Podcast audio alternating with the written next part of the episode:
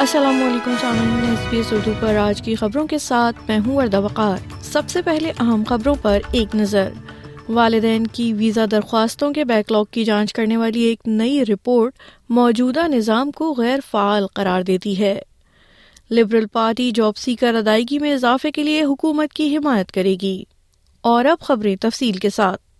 حکومت اس ہفتے فلاحی ادائیگیوں میں چالیس ڈالر فی اپوزیشن لیڈر پیٹر ڈٹن کا کہنا ہے کہ پارٹی اپنی ترامیم بھی متعارف کروائے گی تاکہ فلاح و بہبود کے وصول کرندگان کو جاب سیکر کی ادائیگیوں سے محروم کیے بغیر مزید کام کرنے کی اجازت دی جا سکے۔ حکومت کی حمایت کے بغیر ان ترامیم کے ناکام ہونے کا امکان ہے لیکن جناب ڈٹن کا کہنا ہے کہ اس کے باوجود ان کی پارٹی اضافے کے حق میں ووٹ دے گی۔ At a time uh, where you wanted to increase uh, participation, you wanted to get more people out into a tight labour market, it would be better to spend that money or to apply that money uh, to a model where you can allow people um, to, to work more hours.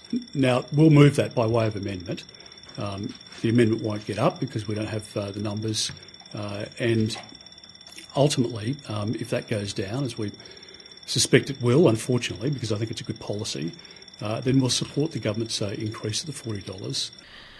ادھر والدین کے visa میں حائل back log پر نئی report سے پتہ چلا ہے کہ ایک لاکھ سینتیس ہزار ویزا درخواستیں بیک لاگ کا شکار ہیں۔ اسکینلن فاؤنڈیشن کی طرف سے کمیشن کی گئی رپورٹ میں کہا گیا ہے کہ تیس اور چالیس سال کے درمیان انتظار کی مدت کا مطلب یہ ہے کہ کامیاب ہجرت کا امکان بہت سے درخواست دہندگان کے لیے عملی طور پر ناممکن ہے۔ رپورٹ کے مصنف پیٹر ماریس کا کہنا ہے کہ موجودہ نظام میں اصلاحات کی فوری ضرورت ہے۔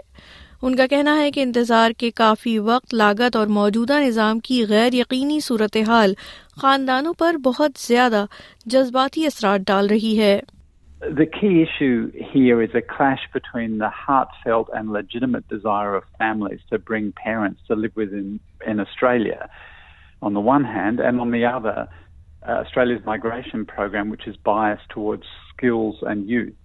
And so what's happened is we now have a terrible backlog of visas and visas that take 40 years or so to get processed. ادھر پاکستان کے شمال مغربی علاقے میں ایک سیاسی ریلی میں ہونے والے بم دھماکے میں کم از کم چوالیس افراد ہلاک اور دو سو سے زائد زخمی ہو گئے ہیں دھماکہ جمعیت علماء اسلام فضل الرحمان پارٹی کے ایک اجتماع میں ہوا دھماکہ باجوڑ کے علاقے میں ہوا جو افغانستان کی سرحد سے متصل ہے۔ مقامی پولیس کا کہنا ہے کہ دھماکہ ایک خودکش بم کے ذریعے کیا گیا۔ باجوڑ اور ملحقہ علاقوں کے اسپتالوں میں ایمرجنسی نافذ کر دی گئی ہے، جہاں سے بیشتر زخمیوں کو لے جایا گیا۔ سابق سینیٹر اور دھماکے کے اینی شاہد مولانا عبدالرشید کا کہنا ہے کہ زخمی ہونے والوں میں سے کئی کی حالت تشویشناک ہے۔ Most of our wounded workers are serious. We are shifting them to Peshawar, so my request to the Governor and the administration in Peshawar is that they should make arrangements to treat these patients well. Also, I appeal to our party workers to go to the hospital for blood donation. تامین آپ سن رہے تھے S پی S Urdu پر آج کی خبریں